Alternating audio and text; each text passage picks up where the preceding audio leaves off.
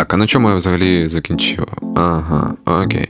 Я зупинився на тому, що наша команда, не дивлячись на різні препони, врешті побудувала студію звукозапису. Те ключове місце, де ми будемо записувати подкасти і де записується і цей. Це був кінець грудня 2020 року. Попереду новий рік і святкові вихідні, іначе можна розслабитись, трохи видихнути та після свят продовжувати роботу. Але щось нас змусило квапитись і випускати наш перший подкаст 31 грудня. Ви спитаєте мене, а ну не хіба?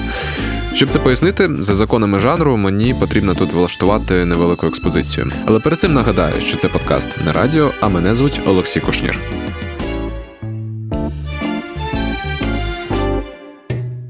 Ви ж пам'ятаєте, я якось розповідав, що роблю подкаст-підкаст. Це такий проєкт, де ми з моїм другом Олегом Ідоловим обговорюємо різні актуальні теми і іноді запрошуємо гостей.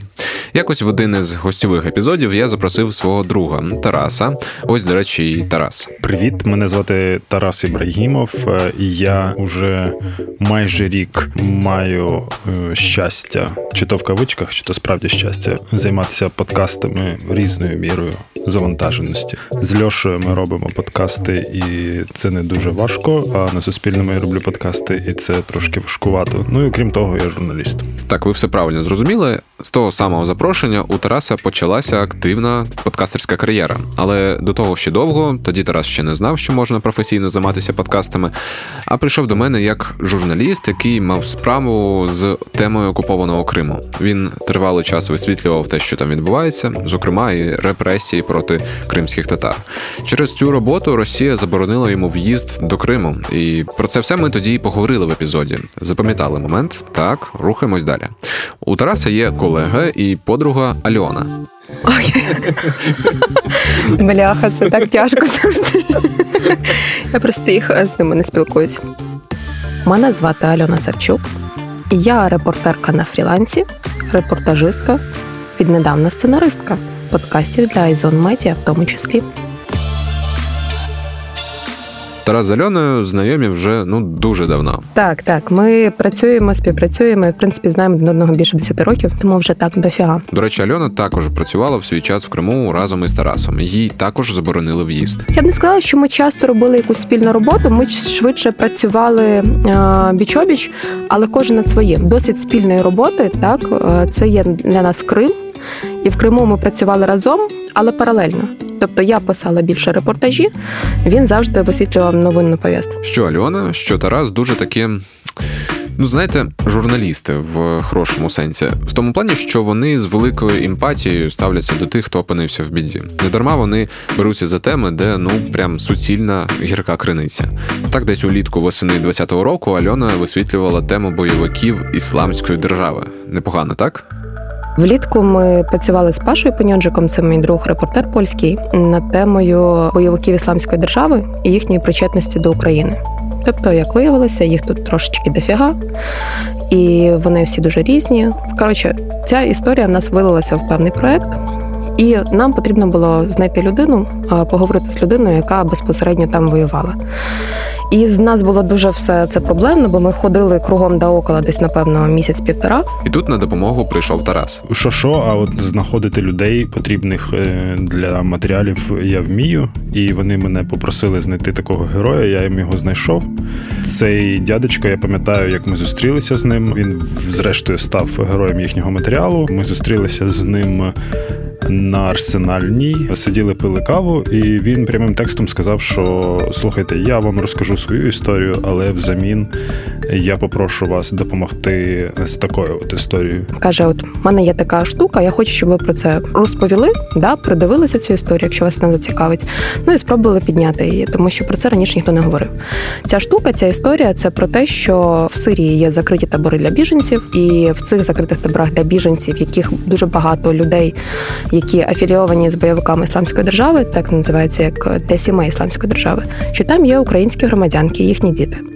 І трохи прифігів від розказаного. Я не зовсім розумів масштаб проблеми, але журналістська інтуїція мені підказувала, що це крута історія. В основному він просив не про журналістську допомогу, хоча це і журналістська робота в тому числі. Він просив просто допомогти е, розкачати цю історію. Наші друзі вирішили допомогти. Причому не просто підняти цю тему, а й розкрутити її так, аби наша держава почала витягати українських громадян з цих таборів. Ми почали розкручувати цю історію з Тарасом. Тарас же ж підписався, як завжди, на всякі ці от странні ідеї. У нас просто з Тарасом така команда, де я е, продумаю і планую. А він, типу, ну поїхали, а далі по ходу розберемося. Е, ми почали потрошечки рухати цю справу. Ми почали звертатися до різних правозахисних організацій. Всі абсолютно морозились від цієї теми. Ну прям абсолютно морозились, тому що в нас виявляється, треба, щоб все було чистенько і красивенько для того, щоб когось захищати. А якщо це не чистенько і не чорно-біленько, ну то тут уже проблемки. Ми вийшли на цих е, родичів цих сірійок. Ми вийшли на самих цих сирійок. Ми провели доволі гучну і таку круту в чомусь навіть показову прес-конференцію. Ну, це така. Просто ми звикли говорити про прес-конференції. Коли ти говориш слово прес-конференція, то тебе зразу хочеться тобі заснути. А це була прес-конференція, де звучали просто якісь ексклюзивні матеріали, історії, і в принципі це було щось таким шокуючим для наших широт. Я в плані інформації маю на увазі. Ми її провели, і я пам'ятаю той день, коли ми провели цю прес-конференцію. І мене було чітке розуміння, що треба розпихувати цю інформацію по всім можливим каналам, журналам, інтернет-виданням, в першу чергу дружнім. Тут Тарас вирішив зв'язатися зі мною. Він запропонував поговорити на цю тему у моєму подкасті. Я навіть пам'ятаю, як я їхав в таксі з цими родичками, з Альоною, і я набрав тебе і сказав: Льоша, а можна я прийду до тебе на подкаст поговорити про сирійок? Чому я набрав тебе? Тому що у мене вже був досвід. Ми ти мене запрошував до себе на подкаст підкаст е, говорити про Крим. І я думав, що це все обмежиться просто розмовою. Щоб це теж була якась аудиторія, яка б дізналася, можливо, хтось із журналістів зацікавився. Я собі так думав, хтось послухає твій подкаст і захоче там, не знаю, написати про цих серійок. І це таке сарафанне радіо ефект ти матиме. А ти мені тоді відповів, теж пам'ятаю дуже добре, що почекай, ну почекай, ну давай зустрінемось. І далі почалось. Let's get to work. Десь у цей саме період ми почали розбудову нашої студії і міркували, а який вже може бути перший подкаст, де ми можемо знайти хорошу тему і авторів, щоб ну яскраво почати. Тарас з'явився дуже вчасно, і ми домовилися зустрітися в парку біля мого дому, посидіти трошки на лавці та поговорити. Ну, ми з тобою зустрілись. Е, ми з тобою зустрілись е, в парку, з'їли по хот-догу, і ти сказав, давай писати подкаст окремий е, повноцінний подкаст. Окремий повноцінний подкаст, який називається На межі. Якщо ви його чули, то ви, в принципі, вже здогадалися. А якщо не чули, дуже раджу знайти і послухати. Але давайте повернемося до теми. Тарас тоді погодився, і ми вдарили по руках. Будемо робити. Ми вдарили по руках, а потім. Ну потім Тарас зник з горизонту. Ніякі подкасти на практиці не починаємо вже робити їх прямо вже. От ми з тобою кучу зачепили так поверхово і нічого що конкретно не просуваємо. А, І потім ми такі, да, давай робити. І Тарас зникає. Тарас дуже крутий в е, комунікації ідей, в продукуванні ідей, в продюсуванні ідей, там підшуковувати людей, які можуть там ту чи інший сегмент роботи взяти на себе. Але от з реалізацією це завжди така закавика, насправді. Тому тому у нас така прекрасна е, садомазохідська команда, я б сказала. Я дуже довгий час морозився від тебе. Е, Ну, тому що ти від мене вимагав е, концепту, е, чіткого розуміння, як це все буде виглядати, і е, щоб ми вже починали якусь роботу. А в мене була робота на телеканалі Крим, ну Крим Реалії. Ну, тобто, в мене були ну і вони досі залишаються окремі з цих робіт. Але головне, що в мене завжди зі мною, крім цих робіт, це лінь і фрустрація. От. І ти мене таки додовбав до того, що я все-таки якось. Ні, по-моєму, я навіть не випрацював ніякого концепту. Я відразу підключив Альону. Я я знайшов вихід, я просто е, подзвонив Альоні і сказав: Альона, треба робити подкаст.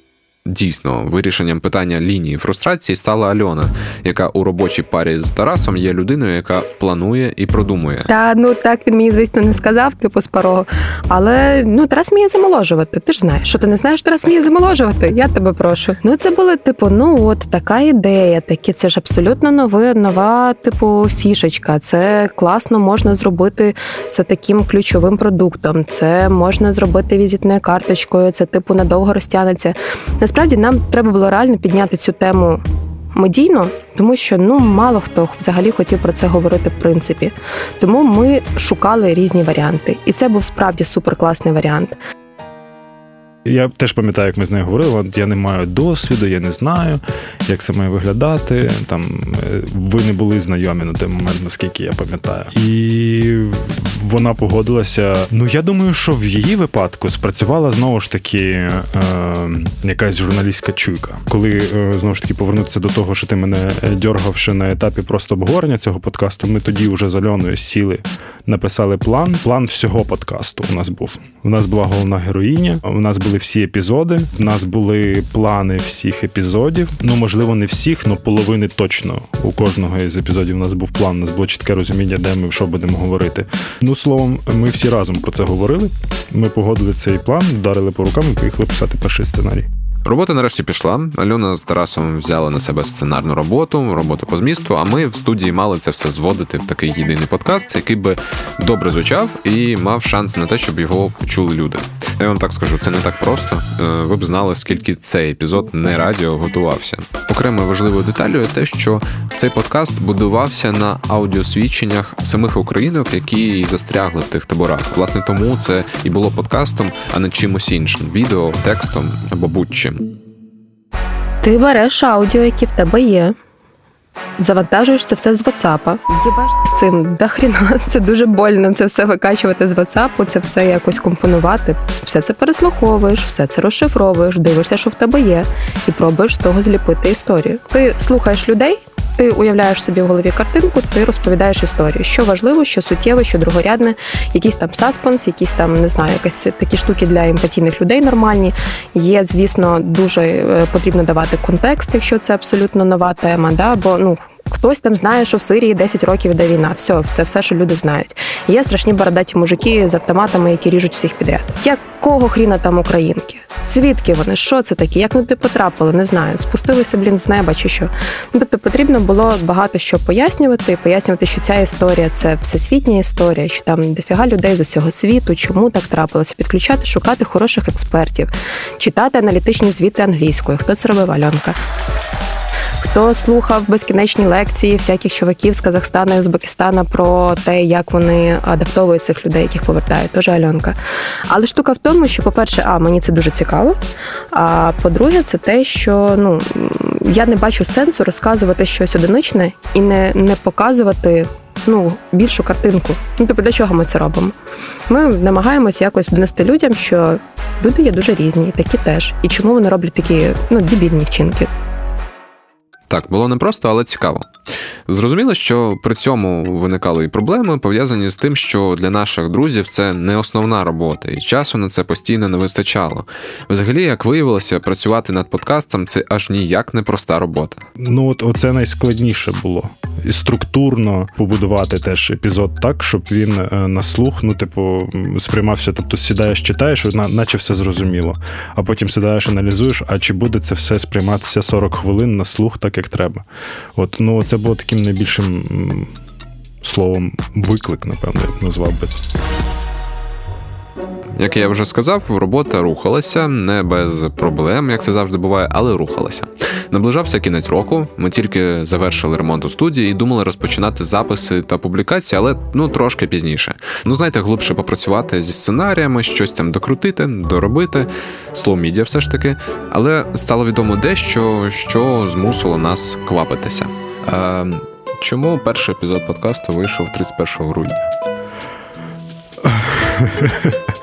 Слухай, ну насправді я не пам'ятаю. Ну, мабуть, тому що ми приїбали дедлайн. Я думаю, так. Ну ні, Тарас, було трошки інакше. Тому що я продавила з ноги всіх, щоб він вийшов 31 грудня. Ой, і я насправді може тоді ще так мало знала один одного, але мені так це треба було робити. І я реально пам'ятаю, що я вас просто з Любою, просто не знаю, застосовувала всі свої якісь е, скіли, soft skills комунікації, але просто хотіла сказати, не «Ну, випустіть ви його 31-го, бо я кажу, що треба. Але ну вийшов він 31-го, тому що е, нам стало зрозуміло, що їх привезуть 31-го. Так, Альоні з Тарасом стало відомо, що частину сімей, які були в таборах, повернуть в Україну 31 грудня. І наш перший подкаст реально базувався на тому, яке життя в таборі. І наша головна героїня, якраз 31-го, виїжджала з табору. І було абсолютно ну, по-перше, це був інфопривід, до якого ми могли реально злетіти. І я думаю, що це теж дало свій. Я не сильно розбираюся в цих всіх штуках маркетингових, але я думаю, що якась е, частина аудиторії дізналася про це в той день і прийшла і послухала. А а по-друге, просто важливо було стартунути хоча б з того, поки вони там в таборі. Тому що ми говоримо про те, що вони в таборі, то було б дуже дивно говорити, що вони в таборі, коли вони вже не там. Я не пам'ятаю, чи я сказала. І зрештою, мабуть, я здається, сказала про те, що друзі, треба типу рухатись, бо в нас 31-го будуть новини. Слоу медіа, вот ці всі панти. Ну але життя внесло свої корективи дійсно внесло, але ми трошки напружилися і все ж видали перший епізод 31 грудня, але ще до приліту літака. А далі робота вже пішла як по накатанні. Ми видавали епізод за епізодом. І знаєте, якби пафосно це не прозвучало, але цей подкаст трохи нам всім змінив життя. Бо ну правда, спробуйте робити щось з людьми в команді протягом кількох місяців і зрозумієте про що я. Слухай, я ніколи не робив серіали от аудіосеріали. Для мене це типу серіал документальний. Це історія, яка тяглася, відбувалася з нами протягом ну кількох місяців. Точно. Ми всі жили цією історією. Вона досі відбувається, просто подкаст не виходить і однозначно вийде ще один-два епізоди, в залежності від того, чи хватить там нам сил, чи бажання. Так, а ти особисто, що ти для себе виніс? Ну, у тебе, по-перше, з'явилася робота. Так, у мене з'явилася робота продюсер подкастів. Це справді хороший результат. Цей подкаст як е, строчка в резюме зіграв певну роль. Ну це історія не про те, що мені дав цей подкаст. Слухай, ну я в першу чергу навчився дивитися на історії з трошки вищих щаблів. От одна справа писати нехай навіть текст на 30 тисяч знаків, а це багато. Інша справа мати залученість до створення проекту, який має сім епізодів, який е, про супер е, непросту екзотичну тему. Не побоюсь цього слова сенситивну для нашої публіки, і розказати її е, от збалансовано, і розказувати такі, в тому числі такі історії, в першу чергу такі історії. От нові аудиторії, це типу вау було. Оце ну це було цікаво, коли абсолютно якісь незнайомі тобі люди писали, типу, вау, прикольний проект. Справді це трошечки незвичний, але все-таки це командна робота, формат для командної роботи. І мені його зараз це виходить. Я після університету шостий рік, мабуть, працюю в журналістиці, і я працюю постійно на фрілансі. Тобто я завжди один в полі воїн.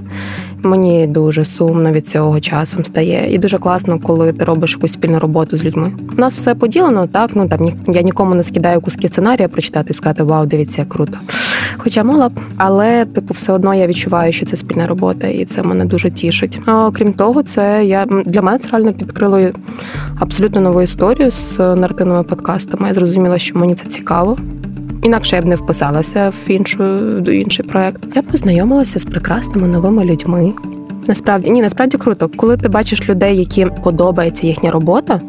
А це зараз так рідко буває, особливо в якійсь там навколо медійній медійній штуці, так тому що всі ганяються, всіх якісь там показателі, IP, не знаю. Я взагалі далека від цієї історії але просто всі про це говорять, і це дуже сумно. А дуже мало людини в цьому всьому. І тим більше дуже мало кайфу в цьому всьому. А тут класно. Ну, типу, тут кльово просто спілкуватися з людьми, які роблять свою роботу, яку ти яку ти цінуєш, яку ти вважаєш цінною. І їм добре, і тобі добре рядом з ними, поряд з ними. Ну, відчуття таке тепленьке. Як тобі з Тарасом було працювати над подкастом загалом? Я не знаю, що сказати. Ну, Тарас як Тарас. Часом приходить невчасно, часом буває вчасно. Ну але не до нас. Я е, насправді ні, нічого чогось супер нового і не не трапилося. Просто ми класно розподілили обов'язки. Доводиться часом шпиняти його, але насправді я буває часом щось е, відтягую так до останнього. Поки тривала робота над цим подкастом, ми в студії мали ще одну непросту задачу. Нам врешті треба було зробити презентацію студії, самої студії iZone Media. Ну там покликати людей, сказати, що от ми такі класні, там розповісти, чим займаємося. Це була насправді ще та задачка. Я про це обов'язково розповім, але вже в наступному епізоді подкасту не радіо. Над цим подкастом працювала команда iZone Media. Іванка Шкрумида, Люба Гук, Марія Кравченко. А мене звуть Олексій Кушнір. Пока.